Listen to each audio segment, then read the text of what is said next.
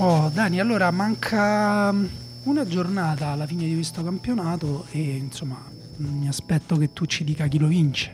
No, no, non cado in questa, no, in questa trappola, non ci cado assolutamente. Ti posso dire che la Salernitana si salverà. Ah, beh, ok, hai preso percentuali un po' più larghe, diciamo, però di, di possibilità di successo proprio a livello statistico, però comunque della serie rischiata, apprezzo il gesto. Allora, io sono Daniele Monosia, qui davanti a me c'è Daniele V. Morrone, che sono ormai anni che mantiene il mistero su questa V. Qualcuno dice che sia un quinto, qualcuno dice che sia un Vladimir, eh, qualcuno sostiene che sia un Van Dyke, qualsiasi cosa vi venga in mente. Io sono, vabbè, l'ho già detto, questo podcast è Lobanowski, si chiama Lobanowski, un podcast ingiustamente sottovalutato, diciamo, da un po' di tempo, anche se grazie all'affetto che, di ritorno che ci arriva da voi inizia quasi a essere giustamente valutato. E abbiamo deciso, in attesa della finale di Champions League, che ovviamente insomma, ci tirerà giù dal letto prestissimo, anzi forse non ci farà neanche andare a letto ehm, il 28 maggio, eh, di approfittare della fine del campionato per eh, tirare giù un, un 11. Cioè i migliori, la, una squadra tipo mia, una squadra tipo di Daniele. Io e Daniele non siamo quasi mai d'accordo su niente, in questo caso abbiamo fatto proprio apposta non essere d'accordo, uh, cioè abbiamo scelto tutti i giocatori diversi. Anche un po' per dirti, lui mh, ha scelto un po' più, diciamo, ha fatto un po' più la squadra titolare, cioè sono chiamate giuste, non potevamo non nominare. Eh, io mi sono un po' più sbizzarrito, però ehm, è vero anche che in alcuni casi c'era ricca abbondanza, direi Daniele.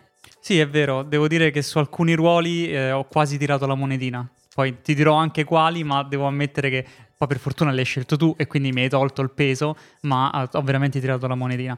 In generale eh, va detto che queste due squadre se si incontrassero sarebbe una bella partita e questo fa bene alla, alla nostra idea della Serie A. Cioè, comunque nel 2022 la Serie A tira fuori 22 bei giocatori.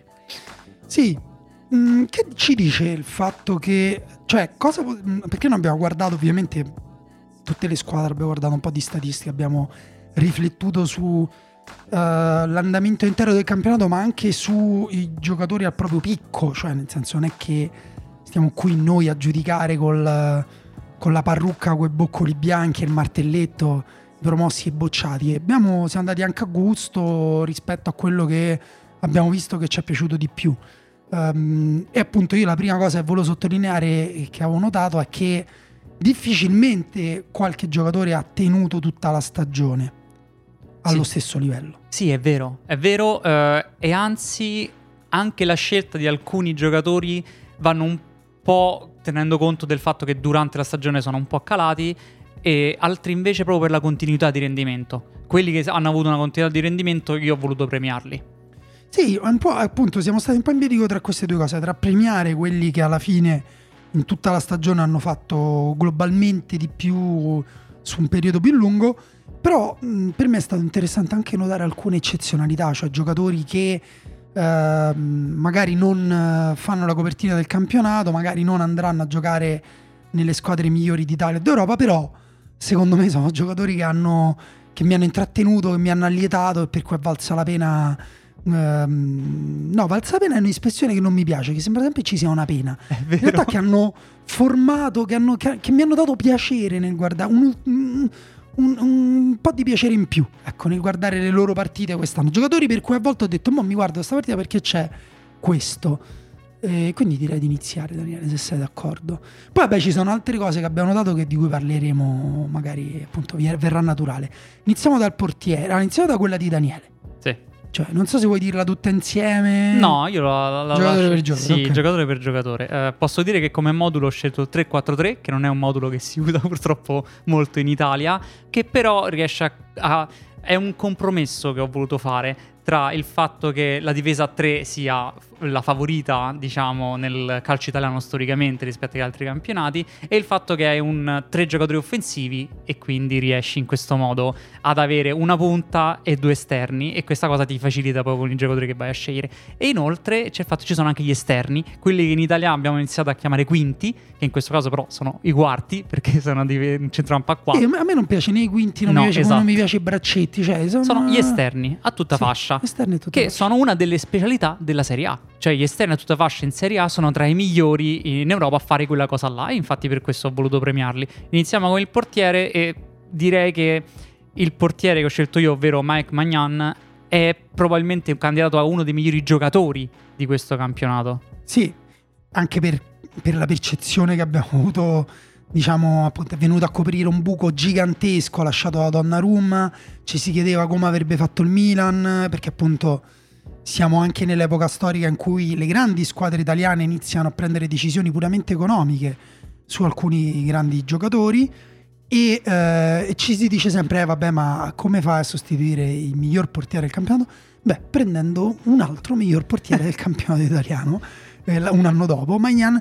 eh, sarebbe bello, eh, cioè io ce l'ho, ce l'hanno tutti un'opinione di confronto tra Magnan e Donnarumma, però in questo caso per me la cosa importante da dire è che in questa fase di campionato in cui il Milan ha dovuto resistere di più, ha dovuto, come dire, trovare una solidità che nessuna là davanti ha avuto nel corso di tutta la stagione, Magnan è stato uno di quelli a dire ok, allora mh, ci penso io, perché ha fatto delle parate importantissime, fondamentali in tantissime partite con la Fiorentina, io ricordo, insomma, però la sua solidità, oltre che, cioè, si è vista tutto l'anno, però in questa fase finale, secondo me particolarmente. Io sono un, un, uh, fermo sostenitore dei portieri che ti aggiungono punti in classifica, cioè quelli che fanno le parate decisive nei momenti fondamentali e che questo è è come un gol a tutti gli effetti. Non conta, ok, come un gol, ma per il morale, per la mentalità della squadra, Magnan è sicuro nelle prese alte, è tranquillo quando deve andare eh, a prendere il pallone basso, eh, è uno, il miglior giocatore per quanto riguarda i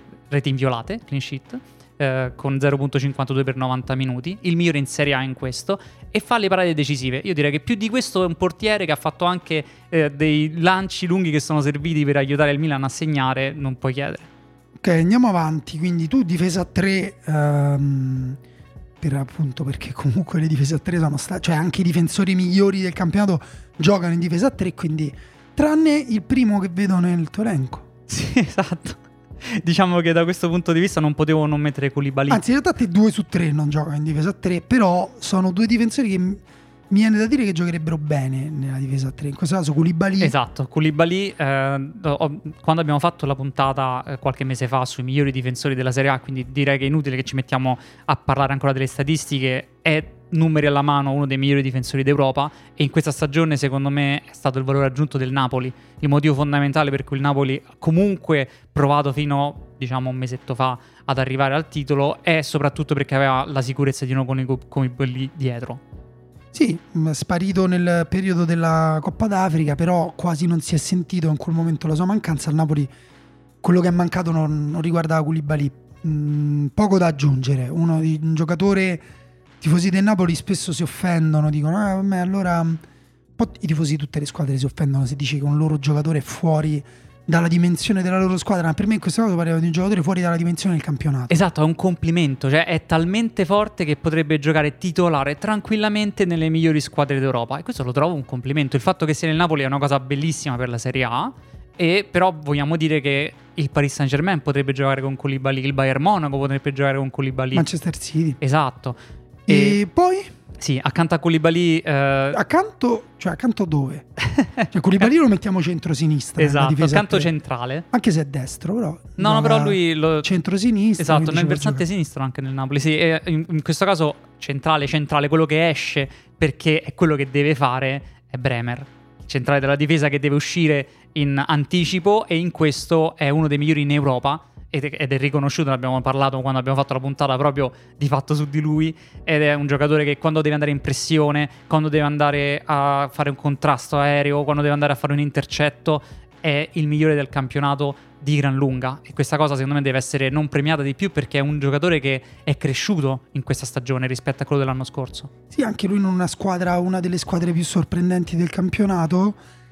E ecco, qui era una delle piccole riflessioni che mi era venuta da fare, cioè appunto i difensori migliori del campionato italiano sono difensori che hanno un approccio a uomo, aggressivo, in avanti. Poi Bremer, così come altri giocatori, insomma ne parleremo, può difendere anche all'indietro, però non è la sua specialità, può difendere in area di posizione, ma non è la sua specialità. Lì si iniziano a vedere sbavature, e, forse quella è la cosa più difficile per un difensore, però in avanti c'è un'aggressività, un'intraprendenza che poi anche con la palla tra i piedi, cioè una volta riconquistata la palla non è appunto che non, non, uno di quei difensori che non la gioca, uh, si, si, vede. È forse lui complessivamente parlando per il peso che ha avuto sulla difesa della sua squadra per i duelli individuali con i grandi attaccanti del campionato che ha ingaggiato, forse è stato il migliore della, della stagione. Sì, sono d'accordo. Il duello con Vlaovic è stato uno dei, dei, più belli che abbiamo visto in questa stagione ed è riuscito a tenere a bada uno dei giocatori comunque di riferimento sì, degli attaccanti italiani. Anche se io mi, mh, mm, mi pare che scrissi di Bremer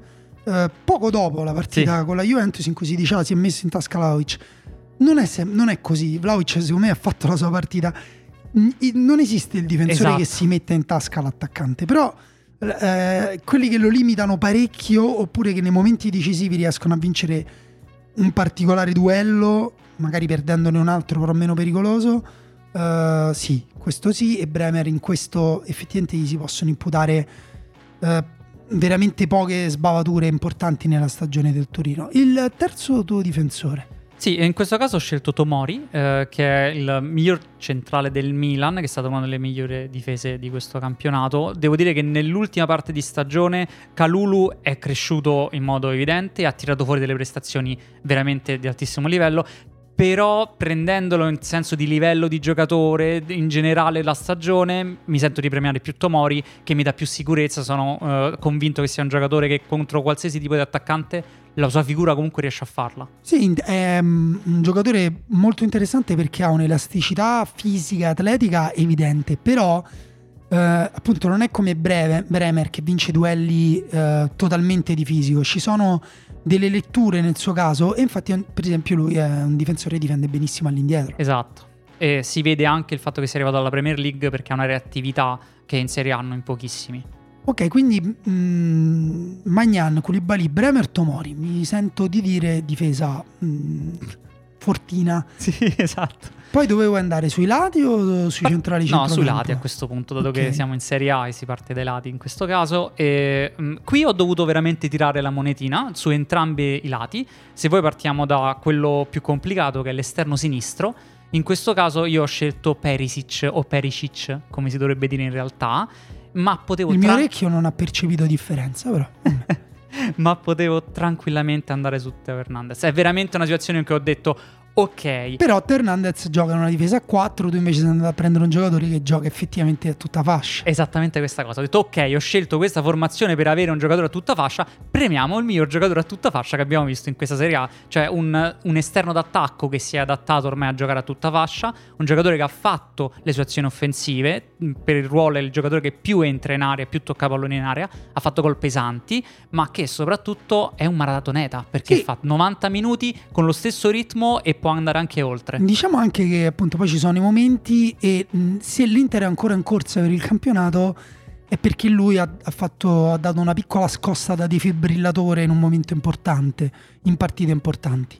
Quindi Perisic da una parte sì, dall'altra parte eh, è particolare questa situazione perché in realtà ho cambiato poco prima che registrassimo questa puntata, lo devo ammettere, perché l'idea iniziale era andare con Molina dell'Udinese, che tutti quelli che hanno fatto il fantacalcio stanno, che l'hanno preso stanno ancora pregando perché ha fatto 7 gol, un terzino che ti fa 7 gol è una benedizione, però ho deciso di andare per quello che durante la stagione devo ammettere ho trovato sia il miglior giocatore della Juventus in questa stagione, ovvero Quadrato. Un giocatore che è stato totalmente responsabilizzato da Allegri ancora di più rispetto a prima, che aveva un, un bisogno del pallone della Juventus, che lui giocasse il pallone, che facesse azioni per creare pericoli ed è il giocatore che ha creato più azioni offensive tra i terzini con 3,98 per 90 minuti ed è il giocatore che di fatto gestiva la, la manovra della Juventus come terzino e quindi mi sembra che giustamente va premiato. Sì, secondo me esatto, è, um, hai detto tutto, è, è, uno di quegli esterni creatori, registi che vengono dentro il campo,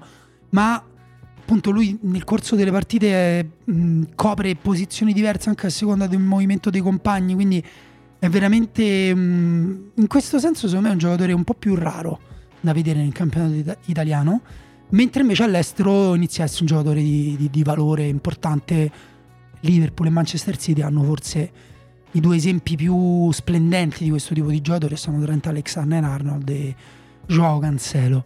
Sì, esatto, è un modo comune di interpretare il terzino in questo momento tra le migliori squadre d'Europa. In Serie A è forse l'unico espediente di questo tipo, ovvero un giocatore super tecnico che riesce a sfruttare la sua tecnica per gestire il possesso del pallone. E poi con Tomori che gli copre le spalle, secondo me andrebbe bene anche, appunto, si può anche lasciare un pochino di più andare. Ok, centrocampo, uh, due centrocampisti, questa è stata abbastanza facile secondo me perché uno è quello che trovo il miglior giocatore della Serie A, ovvero Milinkovic Savic. Eh, proprio lo dico così tranquillamente, cioè durante il campionato è quello che ho detto, oddio, questo è in campo il miglior giocatore. Ogni volta che giocava la partita ha fatto tanti gol, ha fatto tanti assist, è risultato decisivo per la Lazio che non ha fatto un grande campionato, una, una squadra che non ha dato il meglio di sé sicuramente anche in classifica, ma Milinkovic Savic si è dimostrato secondo me il migliore e questa cosa proprio sono tranquillissimo a dirla. Sì, l'ha anche qualificata per l'Europa League, però io quando hai detto il miglior giocatore del campionato mi aspettavo dicessi l'altro nome dell'altro centrocampista. No, invece no, eh, Brozovic che è l'altro centrocampista che ho scelto è il miglior regista del campionato.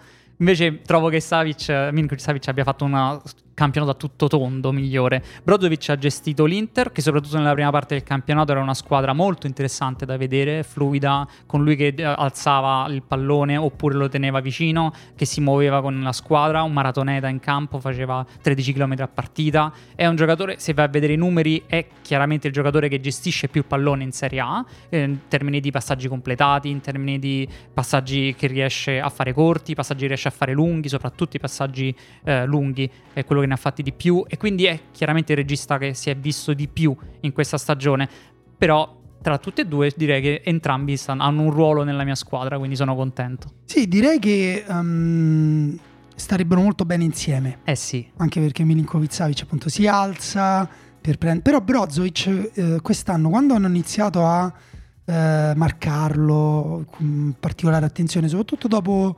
ehm, periodo in cui è stato assente, si è visto quanto serviva all'Inter e lì proprio non c'è stata partita in cui non aveva un uomo fisso su di lui, ha iniziato a muoversi di più, andare anche in avanti, ha fatto anche dei gol importanti con la Roma, insomma, e mh, mm, si è visto insomma che ha qualche freccia al suo arco che non è solo quella del semplice giocatore che gioca davanti alla difesa. E vai, salta, salta una linea di reparto, allora andiamo ai tre giocatori che tieni davanti, che è l'unico, tra l'altro, l'unico reparto che io e te abbiamo eh, uguale, cioè nei nostri due moduli.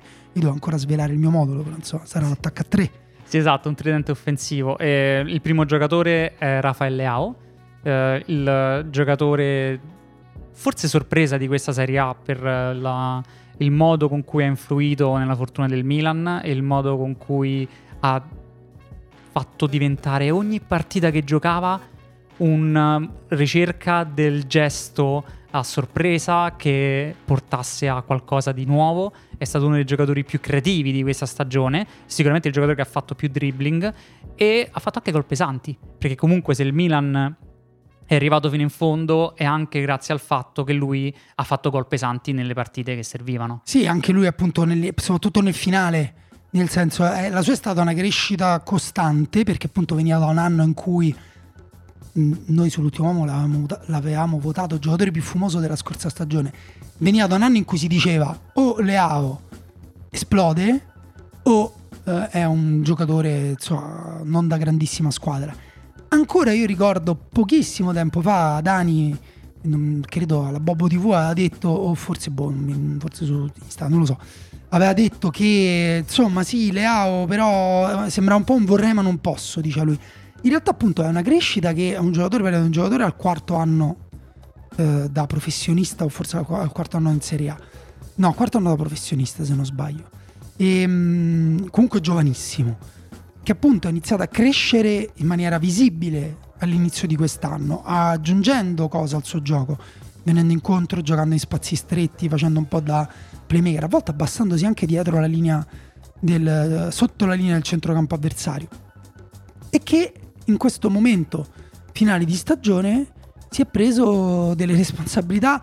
Anche un po', se vuoi, come dire, è capitata l'occasione, ma poi deve essere, deve essere bravo lui a saperla sfruttare. E l'occasione l'ha sfruttata come? Contro la Fiorentina con quel passaggio sbagliato da Terracciano che però poi lui ha trasformato in oro e nell'azione che ha deciso, cioè ha spezzato l'equilibrio nella partita con l'Atalanta con un taglio molto profondo in cui finisce sul destro e dice vabbè ma Leao col destro l'altro anno quasi non, come dire, non valeva quasi la pena dargliela quella palla.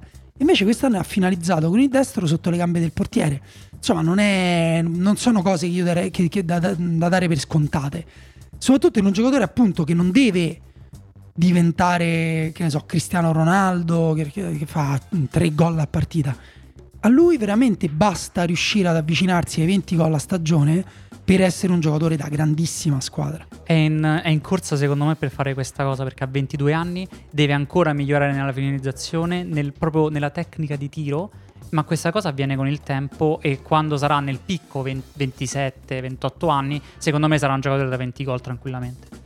Ok, e quindi basterebbe lui nel tuo attacco, però in realtà hai scelto altri due giocatori. Sì, Secondo allora... me sono i due giocatori più discutibili della tua formazione. Allora, il primo che dico non è discutibile perché sto parlando di Domenico Berardi e in questo momento non c'è nessun giocatore in Serie A con la sua doti di rifinitura. E questa cosa lo so che sembra strano da dire, ma Domenico Berardi ha fatto 15 gol e ha fatto anche 14 assist in Serie A, cioè è quello che ha fatto quasi 30 tra gol e assist totali come nessuno in Serie A. Domenico Berardi. Sì, ma tu sai che io concordo.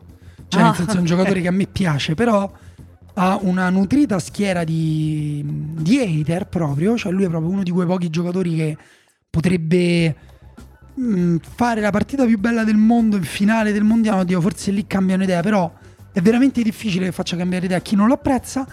Uh, è anche un giocatore che appunto si dice è cresciuto, gioca da troppo tempo nel Sassuolo, un contesto poco competitivo. Quando ha fatto questi assist, quando ha fatto questi gol. Critiche per me uh, un po' ingiuste perché poi appunto è un giocatore con dei colpi eccezionali. Molti lo hanno criticato, ad esempio, dopo che l'Italia è uscita contro la Macedonia nello spareggio, perché ha avuto tutte le occasioni lui. Però per me appunto non è il giocatore a cui far avere tutte le occasioni della partita. Eh, è stato un po' quello il problema di quell'Italia.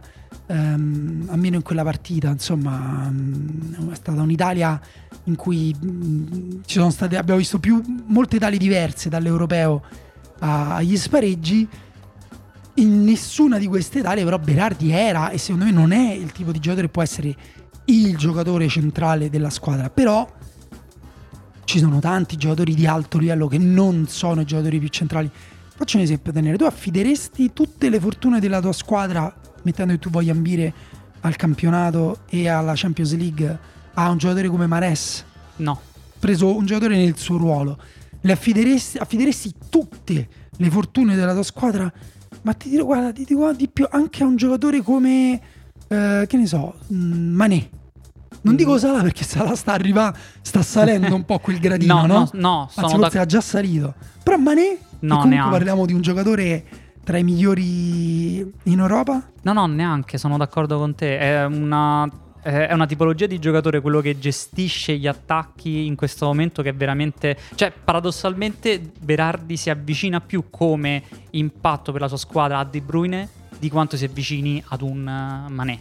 No, e poi ti fa appunto... Uh, cioè, ti, ti, porta dei numeri, ti porta esatto, mi cioè, spiego. la quantità. Se tu prendi Berardi, lui ad esempio è il giocatore in Serie A tra quelli offensivi che fa più passaggi progressivi con 6,24 per 90 minuti, poi eh, ti fa 2,52 passaggi chiave per 90 minuti, poi ti fa i, eh, gli assist, poi ti fa i gol, poi batte i rigori, cioè ha un uh, repertorio dal punto di vista del, uh, del peso specifico nella sua squadra che è evidentemente fondamentale per il Sassuolo. Poi che questo si possa tramutare in essere anche il miglior giocatore che fa le stesse cose giocando per il Milan, lì si può discutere. Lì c'è chi può dire di no, c'è chi può dire di sì. Però in questa Serie A, in questo momento nel Sassuolo, Berardi è semplicemente il rifinitore più importante. Ok, vai, spara l'ultimo nome. Sì, e in questo caso eh, non so, non so, allora, L'ho, l'ho, l'ho, messo perché ho deciso di fare questa uh, formazione scegliendo i giocatori che ho pensato migliori uh, nei, nei, vari ruoli.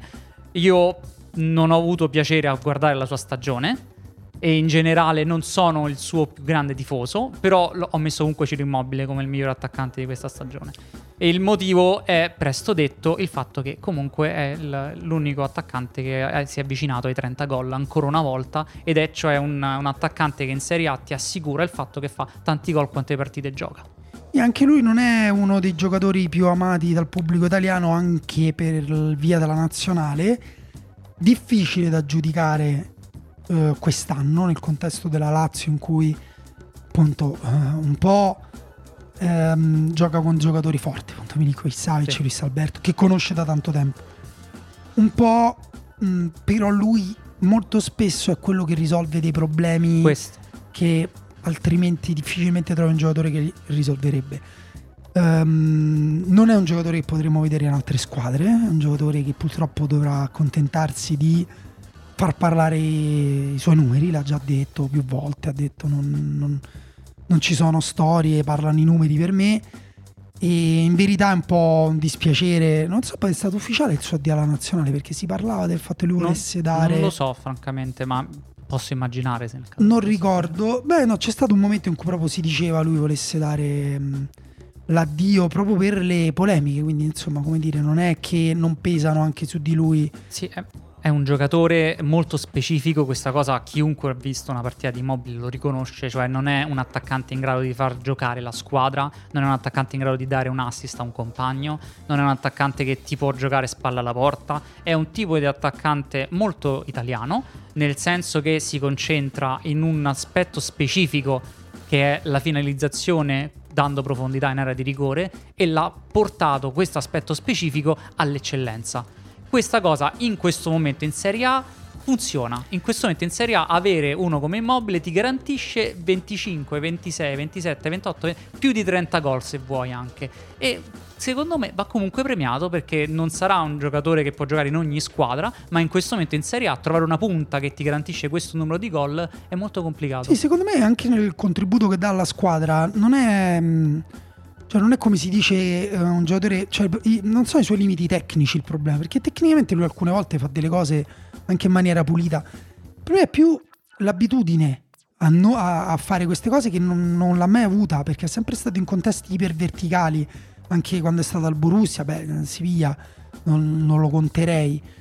Nel Toro anche. Nel Torino, certo. E, mh, mm, quindi a volte fa proprio delle scelte sbagliate con la palla tra i piedi o anche prima per smarcarsi. Magari si smarca in zone di campo dove non serve a molto, dove magari quando riceve la palla è facile che venga chiuso e allora lì non ha la qualità tecnica per uscirne, ma mh, mm, appunto non, non, ce l'hanno in tanti. Aggiungo che la sua ricerca della profondità e il fatto che segni questi tipi di gol in realtà è uno dei modi con cui le punte nel 2022 possono stare ad alto livello perché se- sembra una cosa tanto per dire, ma tolti i mostri sacri come Benzema, Lewandowski, quelli che comunque ti fanno un gioco totale e quelli che potrebbero giocare in qualsiasi altra squadra, trovare una, un giocatore che ti buca la difesa con un taglio che tu lo riesci a trovare poi in area e segna con la sua uh, quantità di volte in cui ad esempio Immobile è uno di quelli che supera i suoi XG da, non da rigore. Cioè si dice sì segna tanto sul rigore però se tu vai a vedere lui fa uh, 15.4 non penalty XG cioè XG non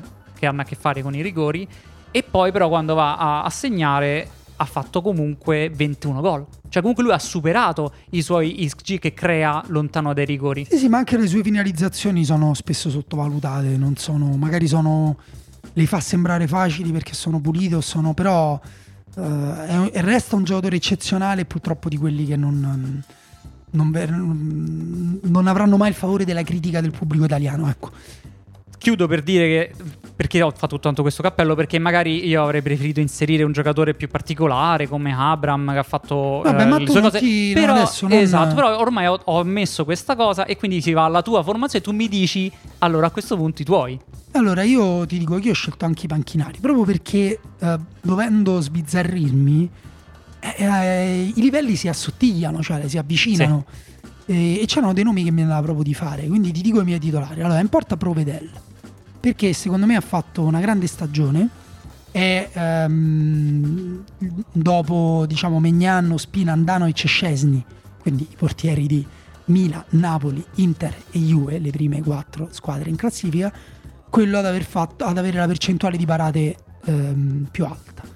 E anche di ehm, differenza tra expected goal post tiro, che sono quelli che, eh, con cui valutare i portieri, sono gli expected goal che tengono conto del eh, punto dove, eh, nello specchio dove arriva la conclusione del...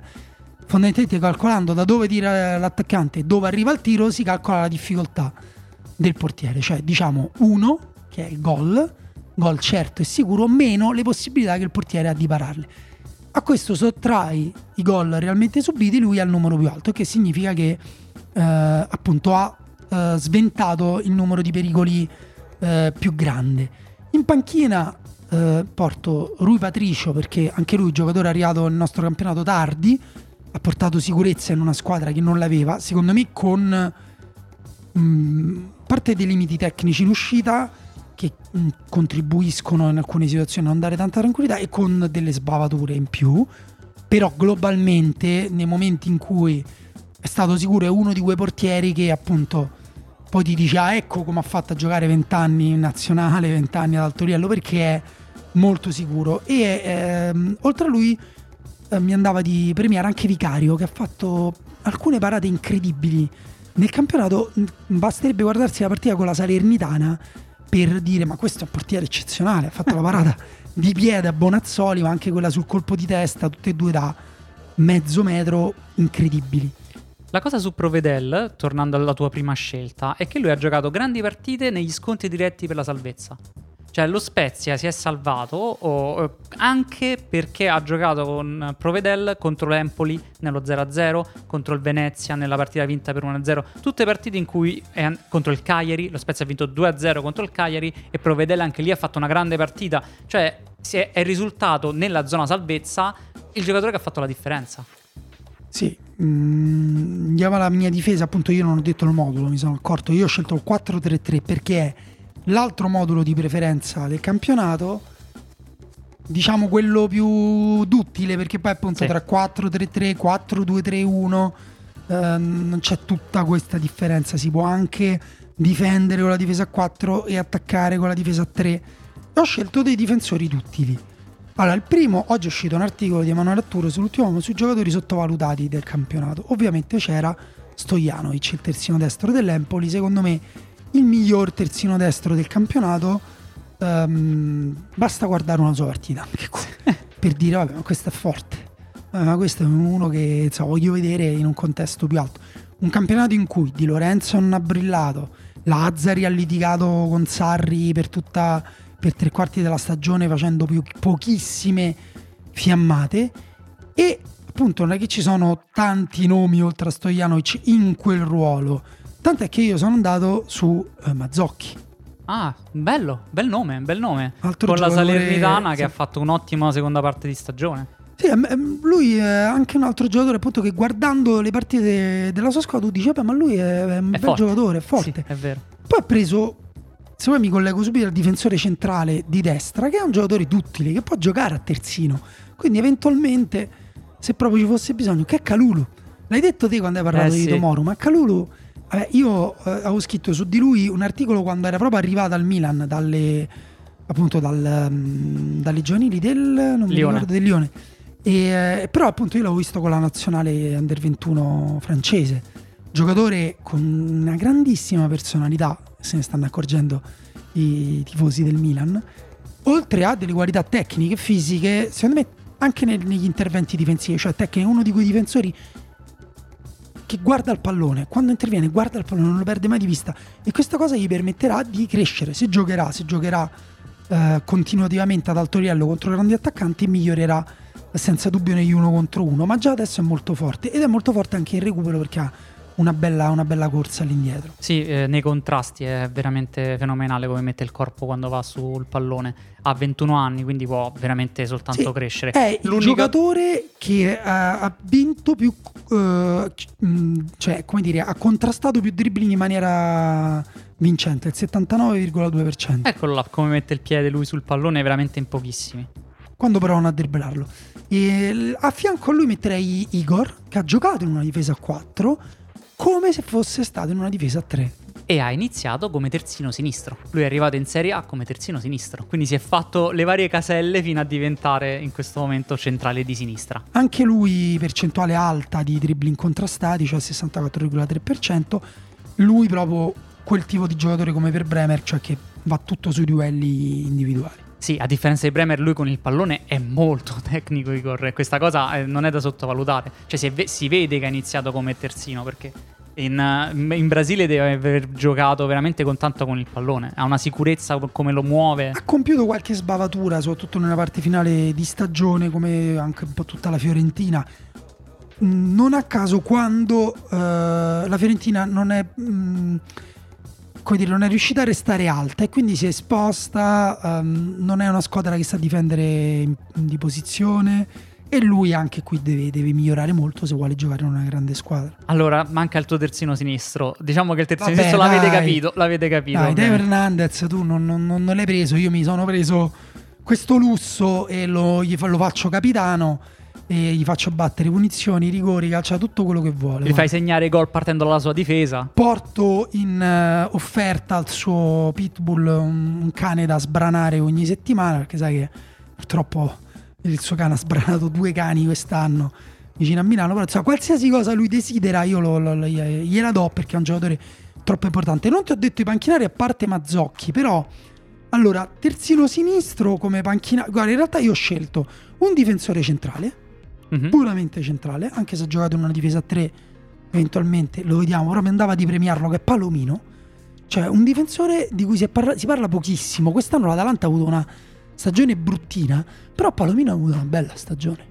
Ha, ha avuto bei numeri su parecchie cose, cioè il quinto per palle intercettate, chiaramente con, con gli anticipi, il secondo dietro Koulibaly per eh, la percentuale di pressioni vincenti, cioè che significa quando esce va sul giocatore eh, recupera eh, palla mm, più volte di tutti dopo Koulibaly. Secondo per numero di contrasti, quindi un giocatore molto attivo in fase difensiva, con degli alti e dei bassi, chiaramente dovuti anche all'età, dovuti anche al contesto dell'Atalanta, però se vi andate a vedere per esempio la partita col Milan, è comunque lui che fa un paio di coperture decisive.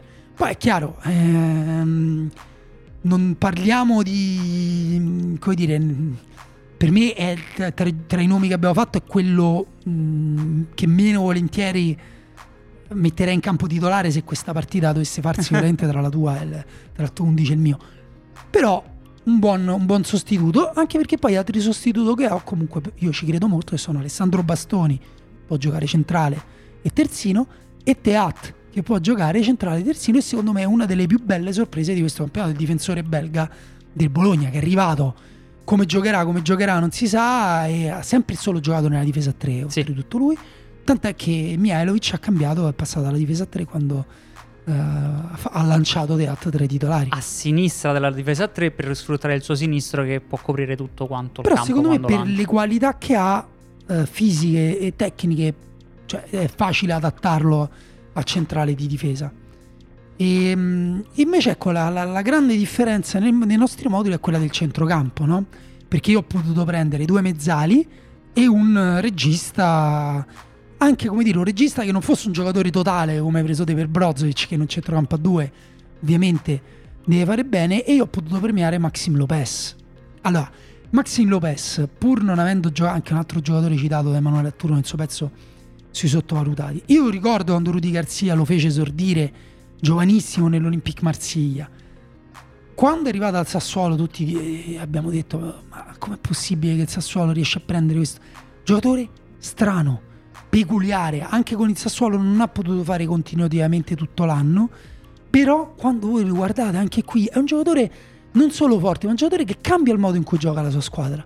Sì, è un giocatore unico nel modo con cui tratta il pallone, perché veramente sembra quasi un giocatore argentino nel modo con cui non la lascia andare la palla è sua, lui lo vuole gestire lui e decide lui come gira sul campo e questo significa anche che però la squadra si deve un po' adattare al suo modo di giocare, ovvero molti passaggi corti, molti passaggi ravvicinati, anche perché per struttura fisica non è proprio velocissimo e quindi deve avere la squadra più compatta e quando però la squadra è compatta lui può a quel punto lanciare, lì funziona veramente bene. Sì, poi per me appunto è, è un giocatore anche senza palla che ha una lettura della partita interessante, cioè sempre in avanti, sempre aggressivo, sempre nel recupero eh, alto. Quindi, per, mm, per, capirci, è una versione discount di Verratti. Ti piace? Però, però, no, perché in realtà Verratti non può giocare davanti alla difesa. Cioè, lui gioca meglio di Verratti davanti alla difesa. Cioè, Verratti può giocare ovviamente, però non è uno specialista giocando eh, davanti alla difesa centrale. Eh, invece lui ha degli smarcamenti, dei movimenti del delle, cioè, Verratti tiene palla, conserva il pallone perché è bravissimo a tenere palla, a proteggerla, a dribblare. Maximo Lopez è un gioco più vario, cioè con giochi di prima, con movimenti, eh, scusa, con sponde di prima e movimenti senza palla. Si va a prendere la palla in zone dove sa che può eh, già giocarla, cioè più, eh, forse è, è, più esperto in quel ruolo, mentre Verratti non ci si è mai troppo impegnato perché non ci ha mai troppo giocato. Le due mezzali sono per me due centrocampisti migliori eh, italiani eh, ho detto centrocampisti? Sì, sì non hai detto centrocampisti migliori italiani di questo momento sono Barella e Tonali. Allora, Barella, giocatore la cui stagione è un po' opaca eh, in alcuni momenti dell'Inter, fa sottovalutare la capacità. Allora, il giocatore del campionato che porta più palloni in area di rigore, eh, portando palla.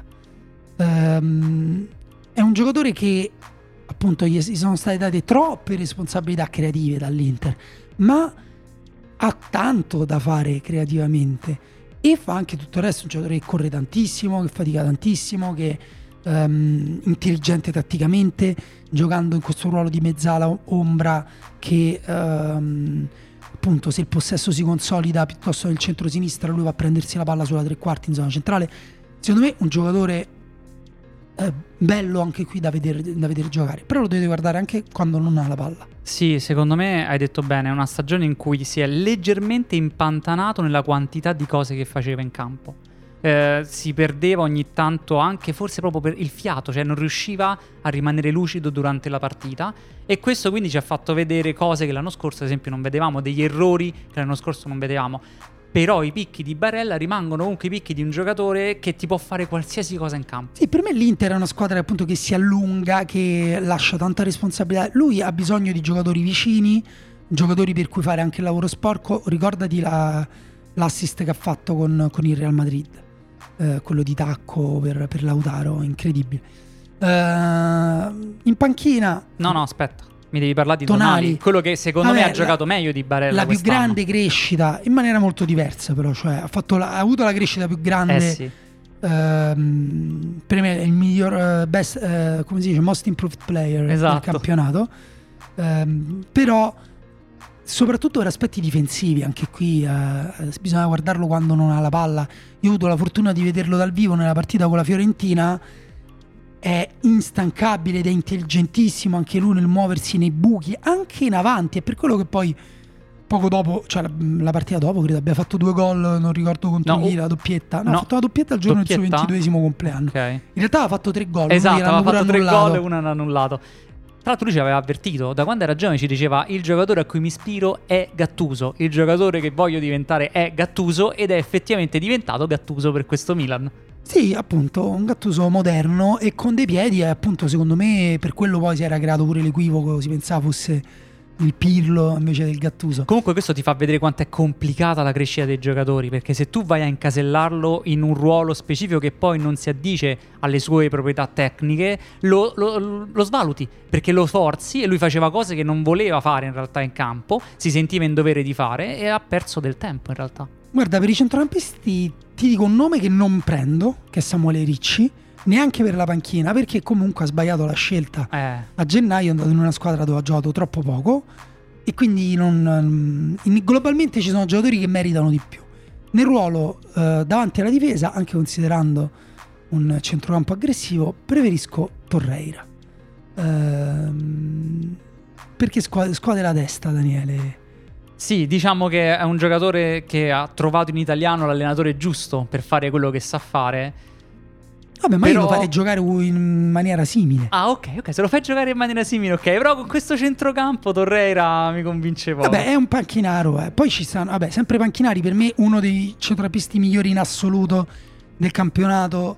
Ecco, forse mh, quando ho detto Barella e Tonali, ho pensato, però, Tonali a sinistra. Sì, Tonali è vero che già gioca un po' a sinistra, però forse. ecco, mh, non lo so, forse Fabian Ruiz eh, meritava la chiamata perché Fabian Ruiz comunque è un giocatore eccezionale. Quando guardate le partite del Napoli, la cosa che Daniele ha detto di Milinkovic Savic per me è valida per Fabian Ruiz. In piccole cose però va guardata con attenzione perché a volte sono dei controlli che sembrano normali però sono molto difficili. È stato anche importante nel momento in cui Napoli sembrava poter competere per lo scudetto, è stato importante all'inizio, ha fatto molti gol da fuori area. Ehm, però appunto mm, Secondo me- paga un pochino anche lui la stagione del Napoli. Sì, però è uno di quei giocatori patrimonio della Serie A, cioè quello che alza il livello tecnico del campionato e che quindi ogni volta che è in campo ti dà un piacere vederlo. Poi quindi mi porto Torreira, Fabian Ruiz, mi porto Pellegrini. A proposito dei giocatori patrimonio molto. della Serie A che fa piacere veramente vederlo, Pellegrini tra gli italiani rimane ancora oggi i più creativi tra i Chiaramente con lui giochi quasi più con un 4-2-3-1. Eh, molto esatto. creativo, molto utile nella tre quarti eh, offensiva. Con quest'anno ormai veramente molto più rifinitore rispetto che Mezzala. E questa cosa lo- lo- è proprio spinto a dare l'ultimo passaggio, è spinto ad stare nella zona di rifinitura. Però numericamente mi porto altri due giocatori che sono Schouten, per me gran giocatore, percentuali di dribbling riusciti più alte del campionato, 88,5%, eh, tecnicamente mh, pulito, grande dinamismo. eh? Mi porto anche Makengo, altro giocatore di cui secondo me si parla troppo poco. Questa è la quota pupilli che te la lascio passare, dai. Davanti, i tre attaccanti davanti. Tu hai detto immobile, io dico Vlaovic, che anche qui me l'hai un po' lasciato. Era difficile ovviamente per te scegliere tra i due. Mm, Vlaovic giocatore autosufficiente, cioè anche in questa Juventus sta mostrando una capacità di ricavarsi i pericoli veramente a volte totalmente da solo. Per me da grande giocatore, da grandissimo giocatore. Vediamo perché appunto poi deve, deve- deve trovare un contesto secondo me... mm, Cioè non è che la Juventus attacca troppo poco, gli dà troppi pochi palloni, per me è più il modo in cui gli viene data la palla. Spesso veramente buttata davanti come se lui fosse uno squalo a cui buttare un pezzo di carne. E lui lo è, uno squalo a cui buttare un pezzo di carne. Però, come dire, sarebbe bello anche... È anche uno squalo che può passare nei cerchi, è uno squalo che può fare delle cose belle che piacciono ai bambini. E, mm, però appunto, vediamo. Come suo panchinaro mi, son- mi porterei a Tammy Abram. Mm, eventualmente un terzo da mandi in tribuna, una volta mando in tribuna Tammy Abram, una volta mando in tribuna lui, mi porto anche Osimen. Sì, dici tra, tra i due comunque i gol arrivano. Sì, esatto. Eh, sì, poi Abr- più Abram più abile secondo me eh, nelle partite in cui sta in area di rigore, anche se Osimen pure in area di rigore ha una fame pazzesca, però Osimen lo preferirei nelle partite in cui c'è più campo da dover attaccare perché lui eh, fa un lavoro sporco per la squadra eh, faticosissimo di tagli esterni e la lotta nell'uno contro uno è fortissimo. Quindi appunto mi porterei anche loro, però il titolare è Vlaovic. A sinistra altro giocatore sorpresa del campionato che è Delofeu. Daniele, tu da amante del calcio spagnolo, avendo visto Delofeu nell'Under 21 che ha battuto l'Italia all'Europeo, boh, non mi ricordo più di che anno, te lo aspettavi questo suo cambio tecnico e poi come lo descriveresti questo cambio? Perché pure i tifosi del Milan hanno visto e dicono ma questo non è più il giocatore che era al Milan. È vero, non è più quel giocatore là. Io eh, mi ricordo dell'Ofeo dall'Under 17 del Barcellona, quindi stiamo parlando di uno che era considerato un predestinato all'interno della Masia, un'ala ipertecnica, tutto quanto cambio di direzione e velocità nello stretto, che riusciva prendendo palla in qualunque posizione del campo a dribblare due giocatori e arrivare in porta e segnare. È diventato un- una sorta di ala di questo tipo nei suoi primi anni di carriera, ma aveva un tetto di sviluppo a quel livello perché si è visto che faceva solo quello, di fatto. Era un giocatore che giocava nello stretto, provava a dribblare l'uomo, provava poi a fare il cross, molta produzione offensiva, ma poca pulizia. Quando poi quest'anno abbiamo visto la nuova versione di Delofeo, che penso che si può dire che è proprio veramente uscita versione in questo momento, è un rifinitore che crea gioco per la squadra diversa perché è un gioco nella fascia centrale del campo che coinvolge tantissimo anche i compagni e che crea pericolo anche dal niente e questa cosa non c'era prima in Delofeo. Esatto, mm, aggiungerei anche il fatto che porta benissimo palla, mentre prima era più un giocatore un po' più meccanico che rientrava dentro al... non, per, non per niente gioca forse anche dal lato opposto in cui giocava Milan, cioè prima giocava a destra e a sinistra. Sì, prima era esatto, giocava a destra per rientrare e invece in questo momento gioca eh, anzi riceve proprio nella fascia centrale del campo, cioè lui parte è vero da sinistra, ma riceve da seconda punta di fatto. Sì, appunto, quindi è, è um, un giocatore Vai. Posso dire una cosa? Ha alzato la mano. Eh, ho alzato la mano. Forse in questo caso però avresti potuto dire anche Caprari. No, che è un altro giocatore. Caprari. Ah, ok, ok. No, perché è un altro giocatore che, come De Lofeo, ha avuto un, una esplosione in questa stagione. Anche lui eh, diventando un rifinitore che coinvolge tantissimo la squadra, che crea tantissimo per la squadra. E anche lui eh, andando a ricevere nella parte centrale del campo. Però in questo caso con l'Ellas Verona. Cioè, due giocatori che in due squadre di mezza classifica stanno esplosi all'età in cui normalmente le, le squadre hanno i giocatori nel picco, perché 27-28 anni entrambi. Sì, Caprari è il giocatore che ha fatto più tunnel del campionato, quindi figurati se non lo porto. Ok. No, anche lui giocatore cresciuto tantissimo, uh, interpreta il ruolo in maniera diversa da Delofeu, venendo più incontro, giocando più con i compagni, però quando poi si arriva negli ultimi 30 metri anche lui uh, è un giocatore pericoloso. Um, quindi insomma, per me lui per esempio potrebbe provare un salto, magari mentre De Lofeo mi pare un giocatore pro. Cioè, tra l'altro lui era in prestito al, all'Udinese, no? Se non sbaglio. Penso che sia dell'Udinese. Vediamo, adesso controlliamo in diretta. Però, appunto, per me Caprari potrebbe fare un uh, salto. Però un salto comunque minore rispetto al salto che potrebbe fare De Lofeo. Cioè, De Lofeo per me eventualmente potrebbe andare tra le prime del campionato. Mentre Caprari lo vedrei bene già in una squadra tipo la Fiorentina eh, anche quanto, se appunto il Verona è arrivato. Quanto gli servirebbe alla Fiorentina uno come Caprari che ti convoglia il gioco e dà un minimo di raziocinio a quei tre davanti che sono veramente. Vabbè, lasciamo stare. Sì, ogni tanto lo fa Saponara. Eh? Va detto che è un altro giocatore che stavo lì lì per, uh, per convocare nel mio 11 perché Vai, ha fatto Rento una grande stagione. a destra, alla destra di titolare del tuo 4-3-3. Ah, Saponara a sinistra. Ah, titolare, però Saponara non l'abbiamo abbiamo, ho convocato Caprari sì. in panchina. Poi ho convocato un giocatore ibrido che può giocare a sinistra al centro, che è eh, Traoré. E, e, anche un altro giocatore che può stare al centro. Questa è la panchina: Traoré sì, sì. e Raspadori, che può giocare a centro da tre, perché ha fatto con Scamacca praticamente il trequartista centrale. Così posso passare al 4-2-3-1 in corsa e ho praticamente una seconda punta. Titolare a destra Paolo Di Bala. Per me, giocatore eh, di cui si parla poco, sottovalutato eh, in questa stagione perché è, è, vero che è mancato un po' nei momenti importanti delle partite della Juventus, però ehm, è vero pure che eh, le cose le ha fatte, cioè alcune cose le ha fatte. Se vuoi anche l'ultimo il tacco con cui lascia i suoi tifosi nella partita con, ehm, con la Lazio, il tacco che, che crea eh, eh, come dire, che premia l'inserimento centrale di, di, Quadrato e che porta al gol di, di Morata del 2-0. Una scelta sorprendente, devo ammetterlo. Non Vabbè, perché... Me semplicemente, semplicemente il giocatore più forte che gioca in quel ruolo. Cioè, ti hanno in mente i giocatori più forti che giocano in quel ruolo? No, avrei potuto adattare Pellegrini. Eh, però tra Dybala e Pellegrini...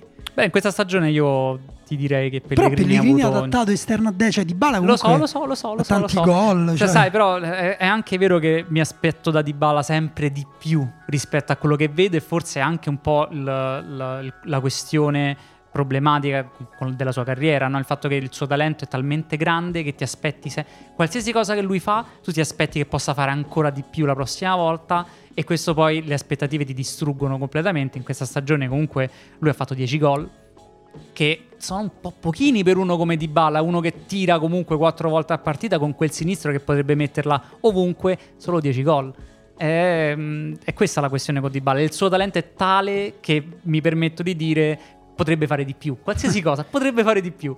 Va bene, allora vedremo quando poi Dybala dovrà vedersela contro il tuo centrale sinistro altro che era... Eh, Koulibaly. Koulibaly, aia. vabbè, vabbè, magari viene nello spazio, nelle tasche di spazio. Vabbè, Daniele, io direi quindi, ah, ripetiamo la tua formazione.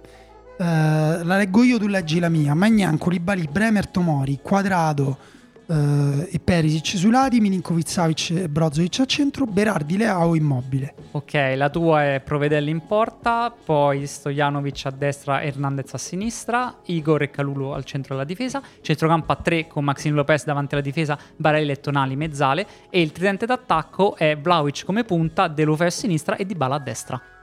E che vinca il migliore, Daniele. cioè, ci, mh, vabbè, io ringrazio gli ascoltatori che sono arrivati fin qui.